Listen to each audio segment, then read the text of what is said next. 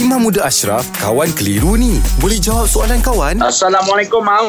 Assalamualaikum warahmatullahi Ada soalan daripada Nur Effendi bin bin Muhammad Syarif. Okay, soalan ni, adakah seorang anak lelaki waras tidak berkahwin hingga dia mati, tak sempat menikah? Adakah ia akan membuat seorang ayah yang sedang melalui pintu syurga, akhirnya pintu itu terhalang disebabkan anak kandung. Ada seorang lagi anak lelaki tak bernikah. Ada seorang lagi anak lelaki tak bernikah lagi. Benar ke? Tolong deraikan soalan ini, Ustaz. Oh, Okey, saya cuba faham lah. Nur Effendi ni dia tanya, dia ada anak seorang anak lelaki. Mm-mm. Anak lelaki ni waras lah. Orang yang okey lah, boleh bernikah. Tapi dia tak bernikah. Okey, jadi kalau dia mati nanti, adakah pintu syurga itu terhalang? Contohlah dia masuk banyak pintu syurga. Pintu syurga terakhir itu terhalang dengan sebab Mm-mm. dia ada seorang anak lelaki, anak lakinya tak sempat bernikah. Mm-mm. Baik. Ha, saya pun tak pastilah daripada mana dia dapat statement ini ada hadis ataupun tidak tetapi nampak gayanya macam tak benar kenyataan ini. Ha,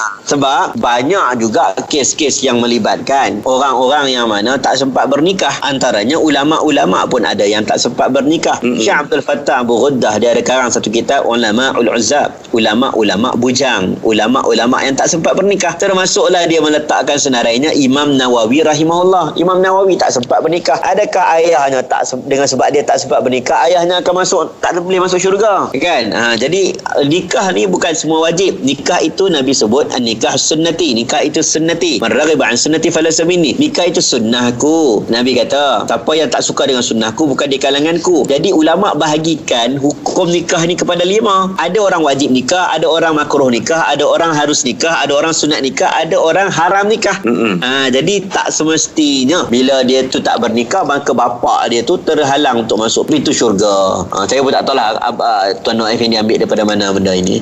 Allah alam. Okay, terima kasih, Mam. Alhamdulillah. Selesai satu kekeliruan. Anda pun mesti ada soalan kan? Hantarkan sebarang persoalan dan kekeliruan anda ke Sina.my sekarang. Kawan Tanya Ustaz Jawab. Dibawakan oleh Telekong Siti Khadijah. Balik kampung hadiahkan Telekong SK kepada yang tersayang. Diskaun hingga 15% dan berpeluang menang Toyota Yaris. Tertakluk terma. Kunjungi butik SK atau layari sitikadijah.com. Siti Khadijah, lambang cinta abadi.